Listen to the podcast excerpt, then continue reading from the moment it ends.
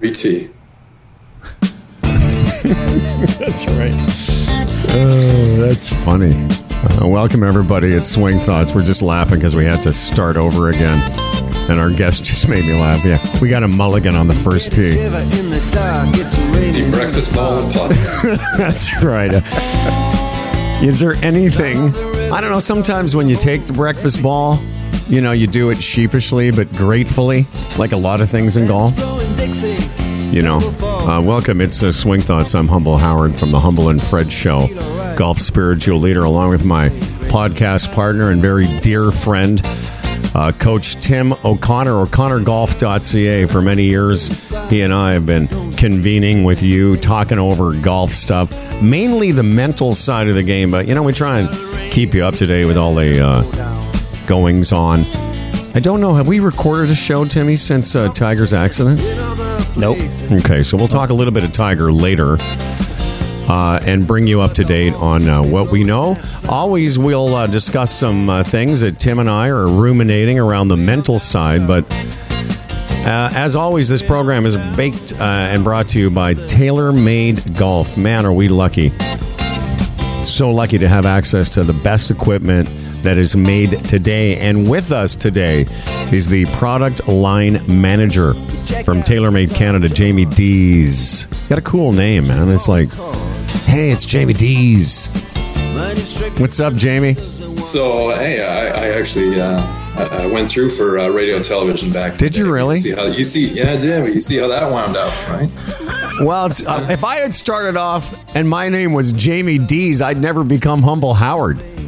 Uh, it's, you know, face for radio is my issue. All the, no, listen, all man. Along. If I, I if I had a if I had a another yard for every time somebody said that to me, I'd be hitting at three seventy-five. No. Um, Tim, you just had uh, the uh, the good fortune, as I did last week, of being fitted by uh, our friends at the lab, the uh, TaylorMade Lab.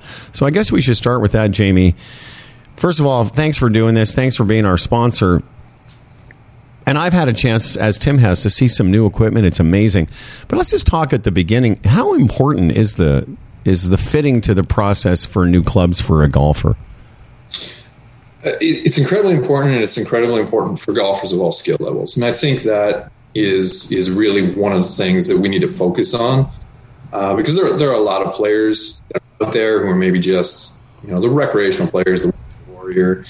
And they probably feel like, you know what, I'm not good enough. I'm not good enough to be fit. Um, I'm not consistent enough. Uh, but I remember, you know, I've, I've been in the industry for a long time. Um, I, I started uh, at a little little mom and pop shop back in, you know, uh, around early nineties.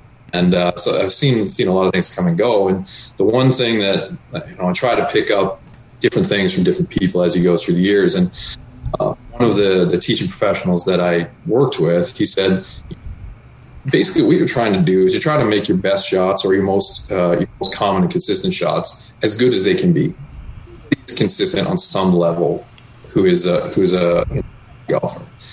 And really what we're trying to do is maximize that. And I think you know, I don't get to play enough. I don't practice a ton. I get around and doing all these kind of things. But I remember I got fit.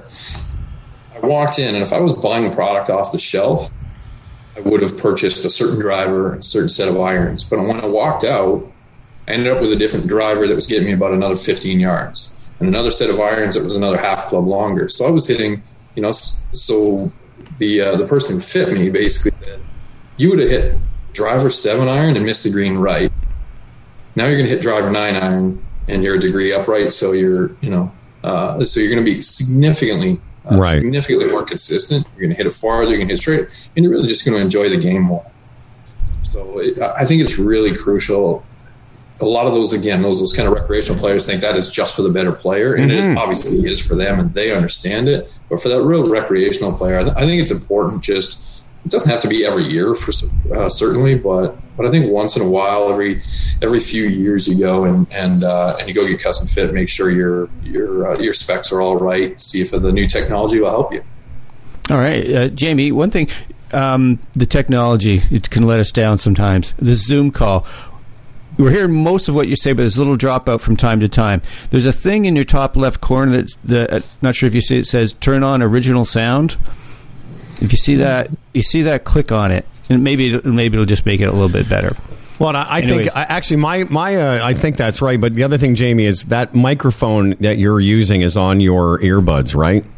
Yep. Yeah, it's just when you move your head, it kind of clicks in and out. So just try and keep it a little more consistent. I'll keep it away. Yeah. And, and I just want to ask or sort of jump in on what you said about the average player doesn't think they're good enough to be fit. But you said something that even uh, a twenty handicapper or an eighteen handicapper doesn't really consider, and that is the lies and lofts. Being upright or not, because you know you got a product guy here from TaylorMade. Of course, he wants you to buy clubs every year, but the reason you want to be fit isn't so that you get the latest driver. It's so that the clubs fit your swing, whatever, wherever you are in that process. And and I think, Timmy, that that's something I don't know that a lot of higher handicappers would even consider. Well, what did you want to say? Well, I think that it's the thing about fitting is. There is a, as Jamie was saying, there's a a natural thinking. Well, I'm not good enough for this. Wow, it's all about having the right tools. For, it's as simple as that. Mm-hmm. If you're, and, and like I went to um, regular shafts in my irons a couple of years ago. Yes, I reached the uh, the regular shaft years. Yeah, I know, I know. It was the I, my initial reaction was, uh, Mister O'Connor, would you consider regular shafts? I thought, oh, the apocalypse has arrived. The geezer apocalypse is here. It is, you know. Next thing, it's like incontinence and dentures. Uh, but it's been okay since. But yeah, Jamie, you don't need to be part of that conversation. It's fine. Yeah, we yeah. don't expect uh, you to have uh, a solution. Uh, but going to regular, I, going to regular shafts in my irons just made I start hitting the ball better. My dispersion was a little bit tighter. It was just sure made it made for more fun. And and and whether you're a, a good player, an elite player. Um, what Jamie was also saying, like you might go into a TaylorMade fitting and come out with a set of clubs that you didn't expect, right, Jamie? Because you don't, not everyone needs a four iron anymore. Maybe you want to have some hybrids, and and so the overall fitting is is so that the clubs fit you and that the set you're getting fits your game. Maybe you want to talk a little bit about some of the things that TaylorMade does, some of the new. Uh, Because I saw some hybrids there the other day that are, you know, I, I can see one day replacing my four iron. I like my four iron, but that four hybrid, man, it is a much easier yeah. club to hit. Well, certainly, and and I mean, a, I mean, the hybrids have been around now for five years, and, and people have uh, gotten used to using them. But w- one of the things that, that personally that I see, um, because again, you know, being, the fitting center that we have there deals with a lot of really... J- Jamie, do me a favor. Just hold the thing up to your mouth because we're literally... Yeah, every yeah. yeah, every other word seems to be cutting out. Here, you know what You know what would be good? Just use your computer audio. Okay. Just yeah. That. Is that better? That's perfect. Actually, I think... Because right. here's the thing. The last thing we need is Nick or Bradley to say, hey, it was great having Jamie on the show, but I, yeah. what the fuck? So we would be remiss as fitters, broadcast fitters, if we didn't get your audio. So please continue. Perfect. Yeah, you bet. Um, so I think one of the things is that the people that I normally deal with, the people that the, uh, the fitters in the lab deal with, there are a lot of really competitive players out there. Uh, you know, the people, my friends, the people I surround myself with are are not as competitive. And I think one of the things we see in, in that space is people have on the, on the top end of the bag, fairways and red. Uh, rescues, which are what we call uh, in TaylorMade TaylorMade terminology, and long people have four or five clubs that all do the same thing. So a huge part of that fitting process is gapping, getting that spacing at the top end of the bag, not just for performance, but for the, for the mental. You don't want to be standing over a two hundred yard shot, second guessing the club that you have in your hand. Right. Um, so really getting that gapping is a big part of the process as well on both ends, uh, from the top end and, and in your wedges. So making sure that that gapping is consistent so that when you stand over a shot, you're confident in the club that you choose when you pull, pull it from your bag. Yeah, I'll give you a great example of how a fitter can help help you with your game, not just in you know, just the tools, but... Um, options for, for your game. And so I, I got fit by Dean. Uh, shoot, what the, what's what's Dean's last name? Uh, I'm drawing on the spot. Now. Yeah, I'm, I'm drawing a blank now too. We'll come back to that. Dean, a wonderful young guy. Thank you, Dean. Um, so I was getting fitted for a three wood, and he said, "Hey, why don't you consider a four wood?" And it just it gave me some options, because my miss sometimes is a is a shot to the left, but with that four wood, I hit it less. Uh, less times to that. So now I have an option. Mm-hmm. Depending on the course I play, could go with the three wood or the four wood. And that came from the fitting experience. I wouldn't have thought of that on my own. So it was a really cool experience. Well, and that's kind of what um, Jamie's talking about in terms of setting up your set. It's not yeah. just, you know, buying an, you know, a suit that fits your, you know, inseam. It's also buying the right suit for where you're at. Do you recommend... Uh, some of the guys listening, maybe go to a hybrid for their four iron now. Yeah, hybrid. Yeah, again, hybrids and, and higher lofted fairways too. I mean, like Dustin Johnson carries a seven wood now. I know, it's awesome. You want to you want to talk about the old? Forget the reg shaft. It's seven. That's right. It's the ultimate. Remember how people used experience. to? Yeah, I was, I was going to say that. Remember when right? people used to make fun? Oh, you've got a seven wood. Really? Are you yeah. retiring? And then you see Dustin Johnson hits it about two sixty. So, I mean, there, it's it's a mix of, of whether it's a hybrid or or, uh, or a higher lofted fairway as well. But one of the questions that I ask is not just what's the longest iron in your current setup, what's the longest iron you actually hit well? Right. Because tons of people carry three irons and four irons and five irons and cannot hit them. Get it off the ground, or um, some of the other things you find is is sometimes your lie angles change throughout the set. It might be a little bit flatter with one club or a little more upright. Really?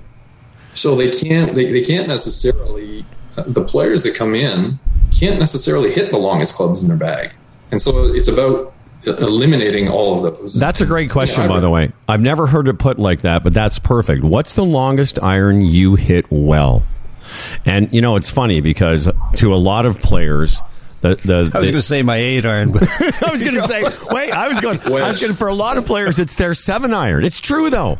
Like, I've yes. played with a lot of guys over the years who, like, and all of us wear our seven irons out on the range because that's the funnest one to hit, you know, that goes the longest, that also goes on the highest. But that's a great question to ask. And so for most players, some, sometimes that starts at their five and six iron.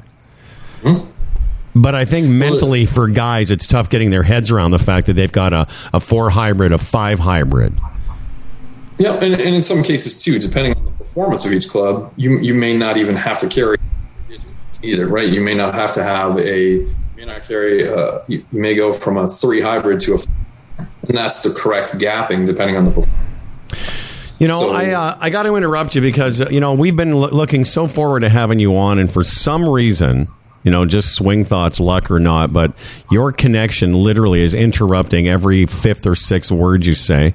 So do me a favor. Can you sign out and sign back in? This is just like a round of golf. It doesn't always go smoothly because I want to make sure that the last five or six minutes of your appearance with us, which, again, we've been excited to have you. I just, want to, I just don't want it to sound like shit. So just sign out and sign back in, yeah. and uh, Tim and I will just kill some time while you, uh, while you do that. I'll try it from my phone maybe, too. Okay, man. Okay. Thanks, man.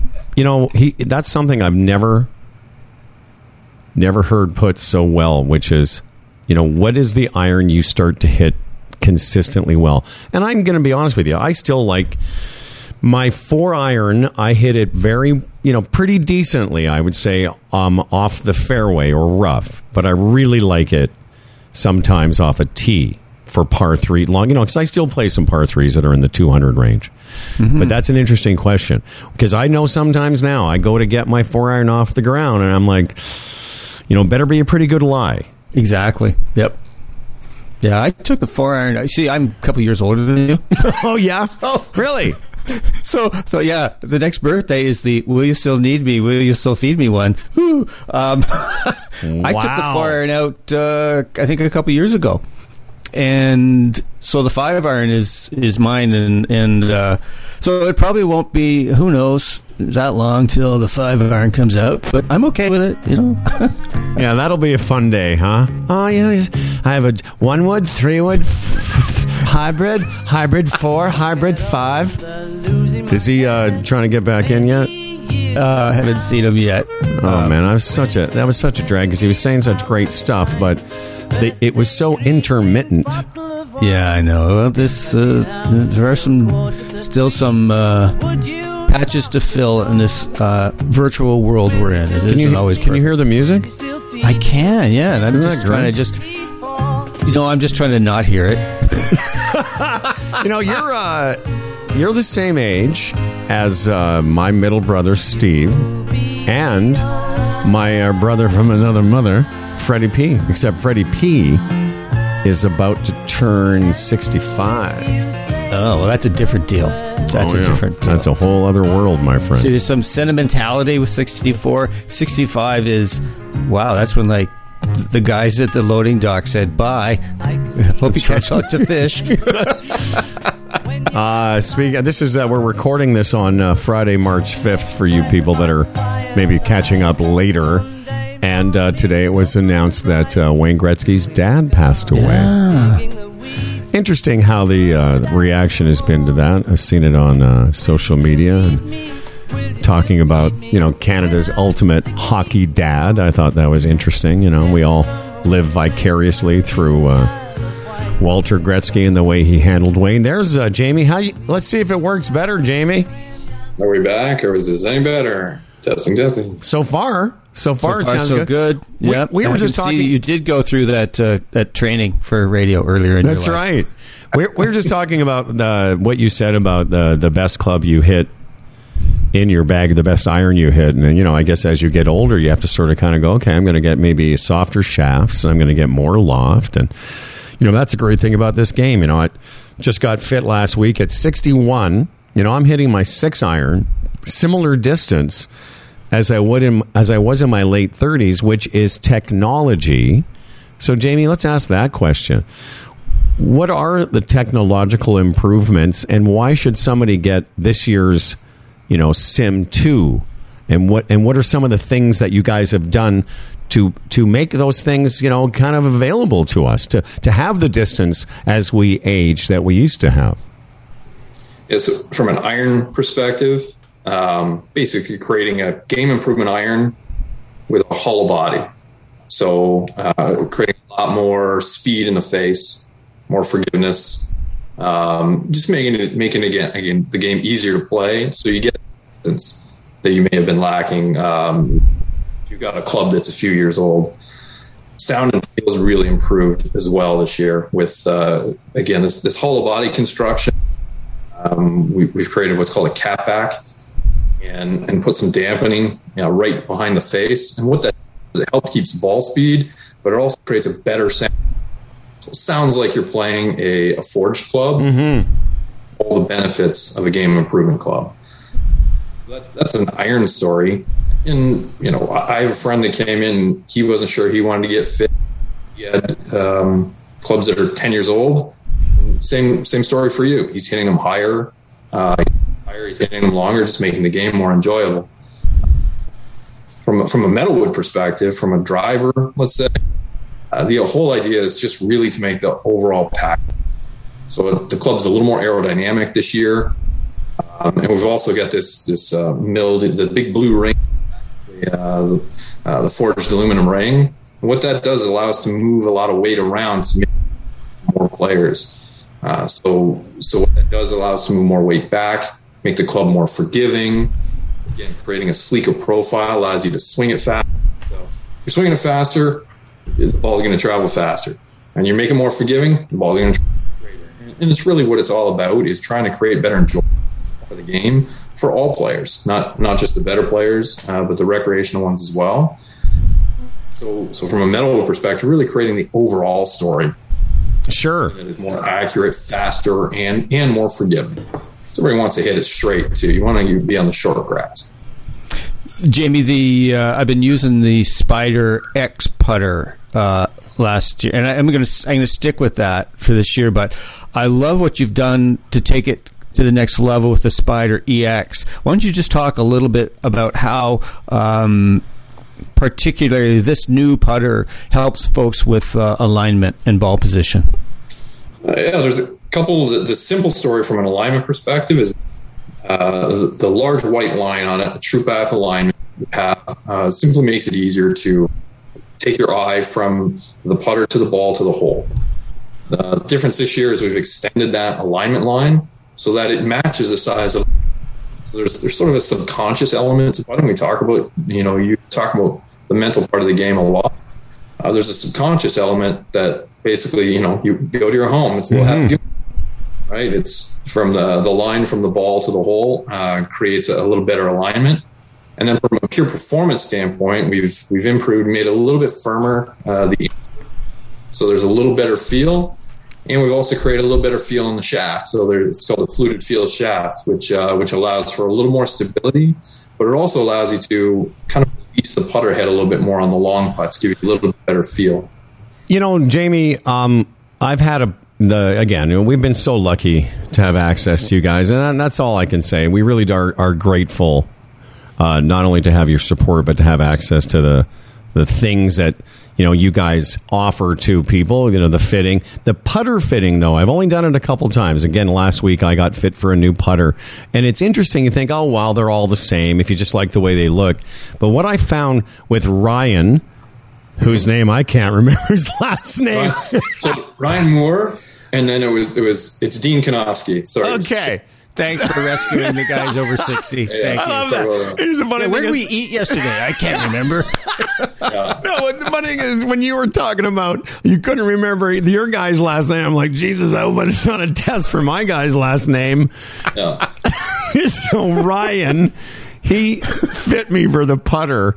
And what I found out, again, I'm always amazed that just a little adjustment in the loft of the putter, the way it lies, and all of a sudden, I don't get too geeky here, but the skidding, the, the initial skid of the putt was lessened or increased just by a couple of small adjustments.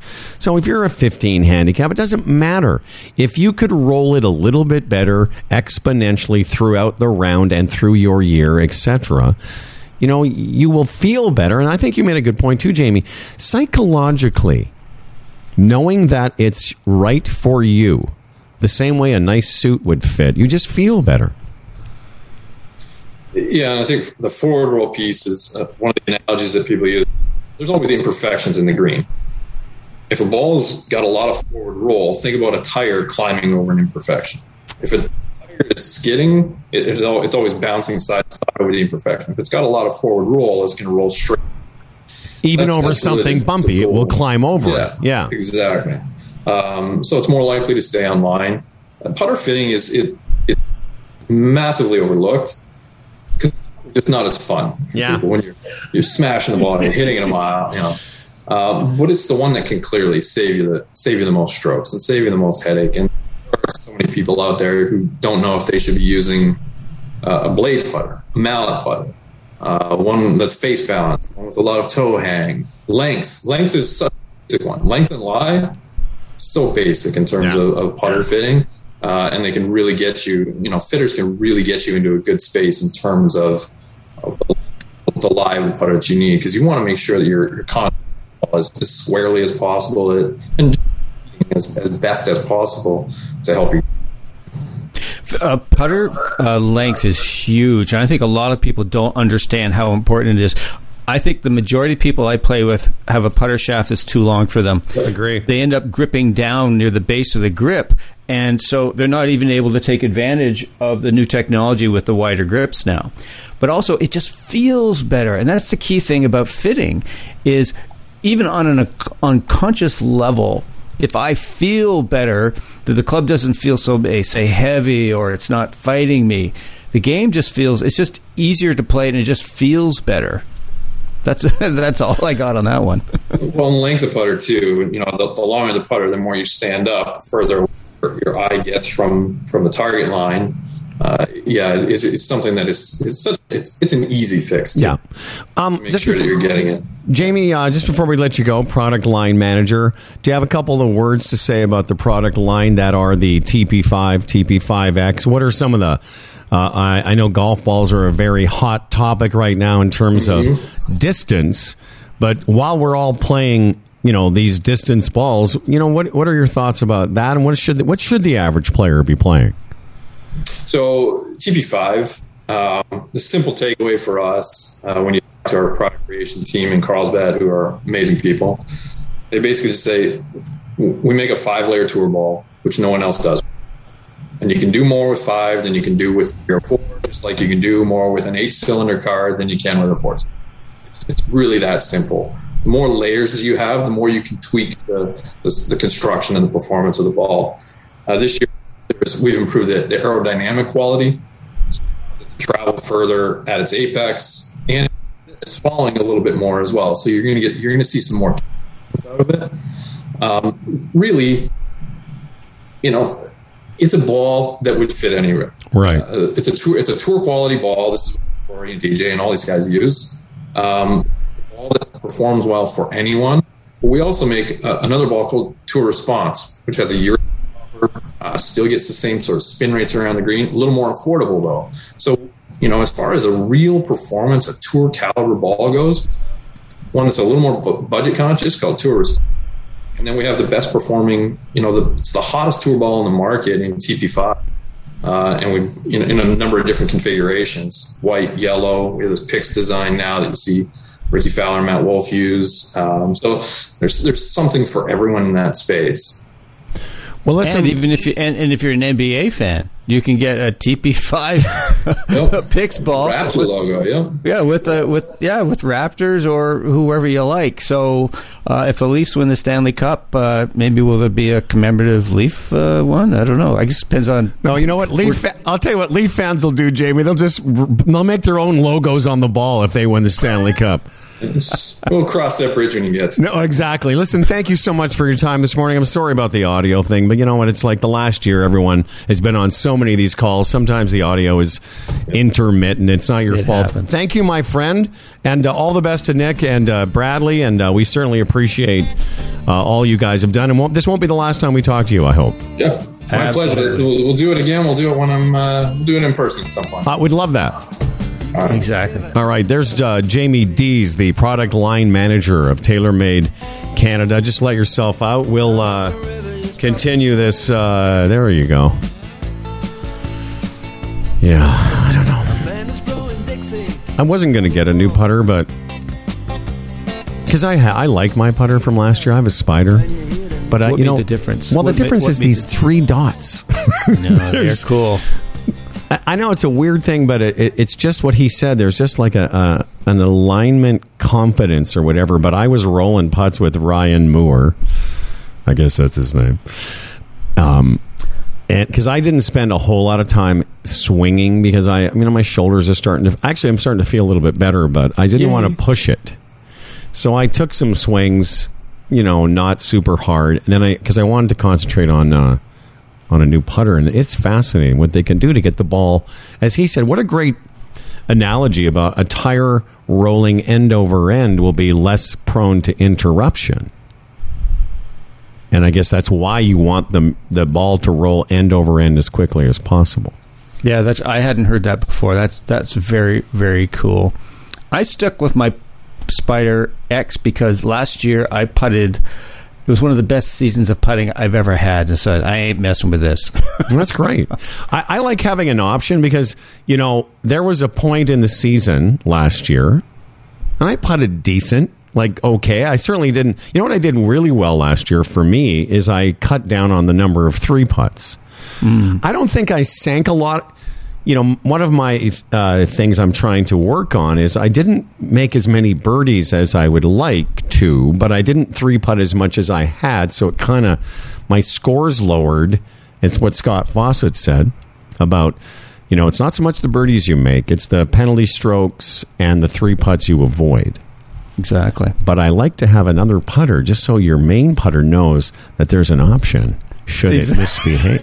Exactly. You don't behave. That's You're right. You're in the penalty box. That's right. I was going to tell you. So I the, I used a putter. I used a putter in June uh, when I uh, won a club championship.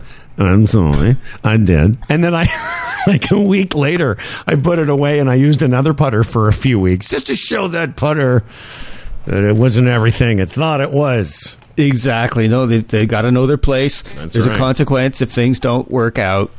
Yep. That's like when your girlfriend or wife says to you, what do you need another putter for? Oh, stop it. You know, that's the kind of, when they ask those questions. Oh, oh, you could say, why do you need another pair of shoes? No, what I say is, why are there so many pillows on our bed? why, why, why do we have so many other pillows? And then every night we take them off and every morning we put them back on. Why do we do that? That's a mystery. That's that's up there with politics and religion. It's just that stuff uh, you just can't solve. It's just it's just out there. It's a it's a, it's total conundrum. Yeah, and she doesn't like the way I make the bed. I know. I just don't. I don't because I don't do the foldy thing. I don't fold the thing over and make it look, you know, uniform. Symmetry. Symmetry is very important in bed making. Okay, you got to go uh, at the uh, in about twenty-two minutes. So that's right. Um, important topics to get through. Well, you know, I've been very uh, the last couple of days. Our guest last week or a couple of weeks ago, Kent Osborne, who I I I met on Twitter. I've been uh, going back and forth with him and cool. a few and a few golf guys, including our buddy Scott Fawcett. Oh, cool. So Scott Fawcett and I have been kind of on this Twitter uh, sort of string or thread because somebody asked a question. Kent weighed in, I weighed in, and then Scott Fawcett weighed in. And it's all about, you know, a lot of the stuff that you and I have talked a lot about, which is controlling, because I'm just trying to get to the, uh, the, the how it all started, but controlling the things you can control. Or managing expectations. So, I at one point I was I wrote I said outcomes and results are hard to manage because they're unpredictable. Totally. You know, you, you I'm sure you work with a lot of your clients. You know, this is a Doolin thing as well about, you know, what can I go to the golf course? Well, you you one of the things I control you you help me with, which is you can control hydration and nutrition. Seems simple, you know, yeah. but it, but it and, and you as a coach of young golf uh, guys at, at Guelph makes a huge difference because, as we all know, nutrition from being hangry. Speaking of women, from being hangry, we're getting in trouble here. We're going to get letters. I don't care. It's true though. Listen, I don't know about Sandy, but every afternoon between around, I don't know, four thirty and six, four, five and six. There's a level. Sometimes the temperature drops in the house. You know. Isn't that what uh, Chardonnay's for? that's, ex- that's exactly it. I always said, honey, can I get you a little drink now just to take some of the edge, the pre-dinner edge off? That's right. My friend Chardonnay. That's really funny. She likes these uh, like White Claw types of drinks. And so I always say, let me make you a drink, which is really just opening a can. And and putting ice in I love a glass. The fact there's, I love the fact there's wine called Bodacious. Yeah. That's just... Oh, brother. So those, those, so a part of the string was, so the outcomes and yeah. results are hard to manage. Effort, preparation, hydration, attitude, and attention can all be managed more consistently, which leads to better experiences no matter what the score is. Because I know that when I quit drinking, it had a very... Im- more powerful than I would have understood impact on my the physiological change of not having so much sugar and alcohol and mm. bloating really made an impact on my mental uh, abilities to handle things. I'm still a psycho, but a lot different than I was when I drank. And I and I see that as part of what we do in golf. You can, if you change, if you make sure that physiologically you're well, chances are you'll be able to psychologically handle the, you know, the ups and downs of the game. No, I was talking with a client yesterday, and we were talking about dealing with emotions that we're feeling, and then and and then when we're not feeling well in our body. And I was saying, well, when you're feeling these emotions, what often happens is we want to make those feelings go away. You know, say we're feeling some, some sadness or, or, or whatever's going on, so we can get on and, and be productive. You know, mm-hmm. in our society, it's so important that we're being productive. But I said, if you don't work through the emotion, you don't heal it. You have to feel it and be there with it. And he kind of got it in with me that, well, it's but it's different when you're not feeling well in your body and says, hey, dude, I have a conviction it's all the same. Mind, body, it's all the same. So you're taking care of yourself. So, yeah, so when you take care of yourself in terms of hydration and nutrition, you're taking care of your mind and body. But when you also go into a game of golf with, say, an intention, and your intention rather than today's the day I break one ninety eighty results. Again, yeah, you can't you can't not, control that. You can't control that. But if I went in with the intention that I'm going to play with um, you know my son today, and it's about having the greatest time with my son, that's something you can control. And of course, being humans, you know, we're going to hit some bad shots, and so easy to go down a rabbit hole of looking for the solution, or, oh, there goes today's round. We come back to our intention. That's something we control. But I also think that it helps us feel lighter. We just can enjoy our experience in, in a in a in an easier way, and that leads to better golf and better experiences. You know, a lot of you know golfers. You know, yeah, I'm sure you and I have had this as a craving sometime in our lives, you know, the saying, oh, I wish I were more consistent, because, you know, whatever the handicap you are, you always think people with lower handicaps or pros or professionals are consistent. And, and they're happier. Yeah. No, we always think everyone's happier than we are. Um, but what we, what I, what I was, and I'm sorry, I was trying to find this. It doesn't matter. I remember what I said. One of the things that professionals and better players do is they focus on, you know, the things that are that are controllable, and they kind of let whatever else happen happen.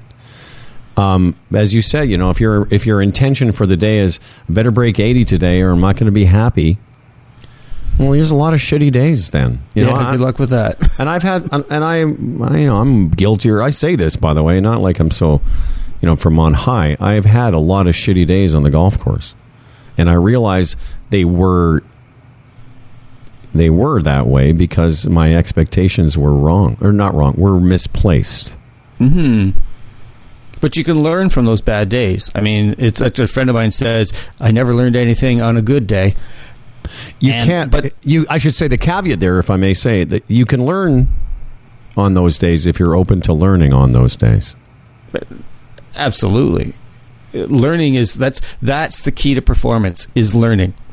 My performance, Fred Shoemaker, um, you know, my performance today does not dictate my performance tomorrow. My performance tomorrow is dictated by my learning today, because you know we, you see it on tour all the time. A guy shoots a sixty-five, next day seventy-four. What happened? I don't know. Slept different. Had a had a argument with a girlfriend or wife, or just it's a different day. So, but what do we learn from each day that we can actually take forward? You know, that magic feeling we had in our backswing, uh, that's gone the next day, that's or it's gone there, in the yeah. back nine. Yeah, you that stuff you can't draw from, but you can draw from things that you learned about yourself, your awareness, your pa- your patterns, those types of things. It sounds hackneyed to say, you know, if you focus on the processes. I mean, this is beyond, you know, expecting to have a good time with your kid. If your if your game of golf is sort of centered around the process, which is, I was getting to my point about consistency. I, I actually halfway through that, I forgot what I was talking about. But you know, the when I'm sixty, I, I know. Um, Focusing on process every day, uh, committing to something, and you know, these are some things I've been ruminating on this coming season, committing to a certain amount of stretching every day, a certain amount of warm-up, a type of warm-up to prepare for the day, and, and to focus on those things. Uh, back to what I was trying to say about people always imagine that better players are more consistent, but what I think better players are very good at doing, and, and tour players are the best at doing, is understanding that sixty-fives can be followed by seventy-fours, and seventy-fours can be followed by sixty-fives, and you can miss the cut three weeks in a row and then win. And one thing about being an amateur, and I'm speaking for myself now, is I sometimes think every round of golf and every bad shot is a predicator of my life to come. Exactly. Yes. yes. It's like I hit a bad shot, and part of me thinks, well, now all I do is hit bad shots. So I and ergo I suck. I suck. Wow, in stereo. This that wasn't me. even. That wasn't even planned. Yeah. See, that's what it is. And you can yeah. tell, you're you know this better than most people. When you do something bad, you think, well, now I'm bad forever. Exactly, exactly. But here's the difference, people. You see, like, we even were just mimicking it like we're like five-year-olds. The difference between good players who can shoot certain scores and professionals, yes, it has a ton to do with technique, it, it, but it comes with a certain degree of maturity and a discipline in the way they think. And and so it's mindset. So what a really good player can do is focus on process, doing, you know, all those things we talked about, making sure you get good sleep as best you can, hydration, food, all that stuff, process, you know, whatever routine, if you want, or, or what you go through to create a shot. And then you, that shot's gone and it's freaking done. You can't control it. From the time that, that club hits the ball, you're done. You can't even contr- you can't even really control your swing. You can manage it if you it, stay tuned to your process, and then it's like wherever it went, okay, well, we'll go and deal with that. But you, because you can't control where it goes. But if you control the process and your mindset that if I can just accept where it goes and and, and move from there, then I give myself a chance to play better golf. Because if you're so caught up in the outcome, you know, it goes in the fairway, I'm great. Goes in the rough, I suck. Yeah. Well, good luck.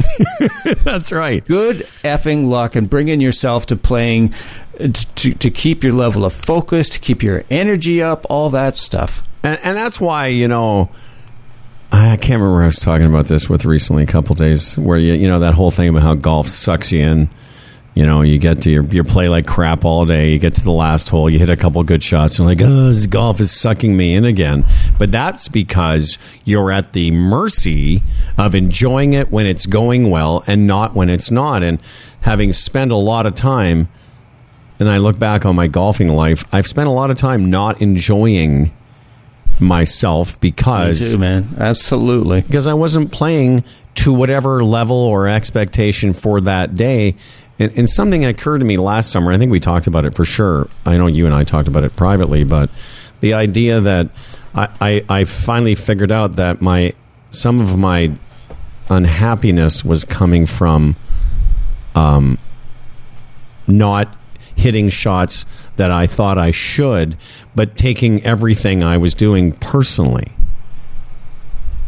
And then I sort of thought, well, if I don't, if a shot is just a shot, as you said, then it doesn't have anything to do with me, really. Doesn't mean I'm a terrible person, you know. And when you say things to yourself like, "Oh shit, I should have, I should be able to hit a seven iron, one sixty four by now," you know, all that stuff yeah, exactly. we say to each other. And by the way, the reason that I use that five year old voice is because that's what we feel like when those things happen. Absolutely. I, pra- I don't understand. I practiced for an hour and I don't, and I stubbed a chip. Well, so what? You know, so it was into the grain, or maybe didn't you just didn't quite. So the difference between you hitting the ins, like, you know, getting mad at the inside of your car or not is because the the club head slightly hit the ground and, and was a bit fat and it was short to, you know, all that stuff. Stupid so it game. Just, it is dumb game, but uh, that's why it has uh, an iron grip on us. So cool that while you were talking, I was thinking about a certain book. Um, the Four Agreements, which is so cool. It's um, yeah, I'm right. I, yeah, Don I think, Miguel Ruiz, which we've and, talked about, by the way. You and I. I know you're eighty, but we've you forget that we've spoken about it a thousand times. I know. Well, it's because it's good stuff, and but the, so so you talked about it. Don't take anything personally. Yeah, that's the second agreement. Fourth agreement: always do your best. Be impeccable with your word. Don't exactly. take anything personally. Don't assume anything. That's and right. always do your best. And when you and you I committed first, those to memory, well done. But part of the reason is because when we first met, um, I wanted to turn the Four Agreements, F O U R, into the right. Four Agreements, F O R E, because I find so much in that book that speaks to me as a person, but as a golfer too, you know. How many guys do we know, myself included, where you have a bad hole or two and you just give up? And you know in your heart that you gave up, and you go home and you think, oh, I should have done better. But you know you gave up. And there's something satisfying about not giving up, about, you know, handing in a card and it says eighty-seven. And you know, well, you know what? I did my very best on every shot. Just turned out to be shitty today. So what? Yeah, and I love, I remember uh, a couple of years ago, you had these, you were really proud of yourself, and, and I loved it, that you... You took as much time on a putt for nine yeah. as you did as a putt for two. Yep, and that was that's when it was like, okay, that you you're you're returning that ship around, because I remember at the time you were struggling with, you know, you were getting yourself into national champions championships like the Canadian Mid-Am and this stuff, and then it just wasn't going well, and getting caught in kind of that story, really, I should be putting better than this. Yeah. And then you started to just make this change in your mindset about, and really, I think it really does come back to always do your best. So uh, that is a great mantra for any level of golfer. Tim uh, O'Connor, uh, and you can uh, have him coach you. You can. I have. It's fun. O'Connor Golf dot C A. Uh, years ago, a friend of both of ours, Paul Doolin, uh, started coaching me in twenty fourteen. Uh, it's when I first met him through uh, Sean Casey, another friend of show. And uh, a couple years after I met Paul, he said, you know, have you ever thought of meditating? And I hadn't quite, I hadn't gotten into the Sam Harris book yet. And and I was like, I don't know, what's meditation going to do? And uh, but now, as because it's part of my everyday life, meditation is not about going into an altered state. It's about learning to be more aware, sort of minute by minute. It's the practice of becoming intensely interested in the present moment. And that's what golf affords us, as a chance to, almost as a meditation practice, to see how present you can be. It's easy to be present when you've just ripped one down the middle and you're happily walking toward the ball, and then the next second it's in a bush. it's yeah. it's not as easy to be present to that experience. Or you you've just nutted a driver and you walk down there and it's in a divot that's pointing like ninety degrees away from your target. That's right, it's pointing at a different hole. Because immediately you come out of the present and you become a five-year-old again. And this is the work that you've done uh, so well, is you become. All of a sudden, you become this story of this bag of yourself that you've been dragging around, and all it took was the ball to be embedded in the yeah, face exactly. of a bunker. yeah. Well, this is the key thing that I talk to people about meditation. So a lot of men, it's, or I guess some women too, meditation, it just strikes them as this weird thing, you know, and um, to me, it's, it's practical. It's so practical. Basically, it's like, what am I paying attention to? You know, when I'm driving down the highway, am I fumbling for my phone because I heard a text notification? Or am I paying attention to the road? Well, I think it would serve you to pay attention to the road. In the same way, you know, to hit a drive, you know, into the woods and then to be tromping down the down the fairway, um, telling you how much you suck, and despite all the practice you've put in, you're still blocking it out and going through the Rolodex of swing thoughts. Well, quite obviously, folks, that's not going to help you once you once you find your ball. You're still going to be in this agitated state. You're not going to be able to focus. But as you're walking down the fairway and go, oh, I'm doing that thing again where I'm beating the crap out of myself. Well, that doesn't serve me. Okay, I'll come back, actually listen to my partners, or I'll look around and I'll become present. That's a great point. As, um, We all, the funny thing about mindfulness isn't that you're not going to have those thoughts. Oh, I suck and blah, blah, blah. All the thoughts. It's having them, noticing them, and then going, okay, well, I need to move on from that. Because, you know, one of the things I've been doing in my my practice recently is that, is that, and I, I took the, my daughter gave me the master class series for Christmas. And so I've been going, you know, January was all about cooking. And this last couple of months, I've been sort of looking at some of the other people on it. One is Jon Kabat-Zinn, who's a very famous oh yeah mindfulness meditation man. He's a, I just love hearing him talk about this stuff. But one of these says is, listen, you're going to have these thoughts. The idea is to notice them, and then anch- then then t- to have them, to, but not to not to judge them, Because it's one thing to say, oh, shoot, there I go, hitting it left into the trees again. And what most of us then do is start judging that we suck, we didn't practice enough, and why am I playing this game? And maybe I should do something else, and I take all this time away from my family. It's to go, oh, there I am hitting that thing in the trees again. Yeah, well, that's what I do sometimes. And then to not judge it anymore. And then to come back to, well, the, the best example I can think of recently, and this is what, again, separates tour players from the average person, is Max Homa. Misses a three and a half foot putt that he, he completely gagged, admittedly, talking about doing it in front of his idol, Tiger Woods. And then a hole later, hits it. What it looks like he's stymied by a tree. But, you know, one thing he didn't do that all of the rest of us mostly would do is just see that and go, ah, ah, you know, like, you know, I could just imagine the average player walking up to that shot, you know, in, in real golf and me going, oh, fuck, this is ridiculous. Are you seeing this? But professionals are professional at not doing that. Exactly. Yeah.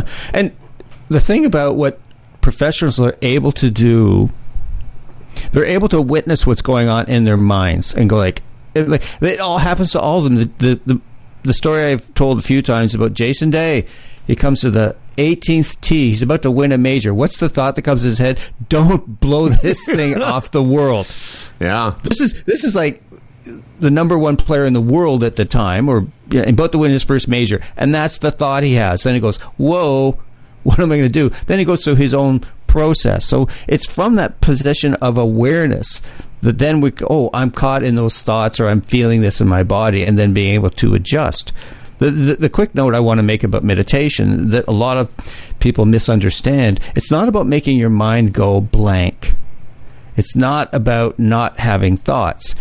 It's, it's where do I want to pay attention? Where do I want my mind to be?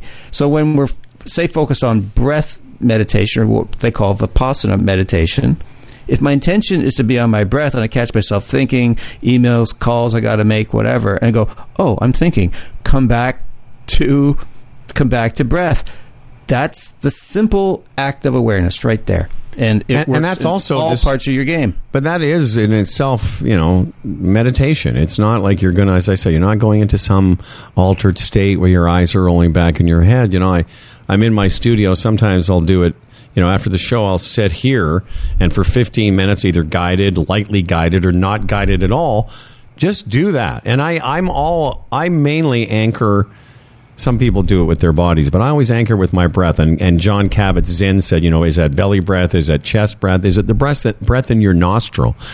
And he said that too. You're going to have a hundred thoughts, the the craving, wandering mind or whatever. But it's every time that you can, you have a thought, and this is a golf thing, you start going down that rabbit hole of self-hatred and all these other things to sort of catch yourself.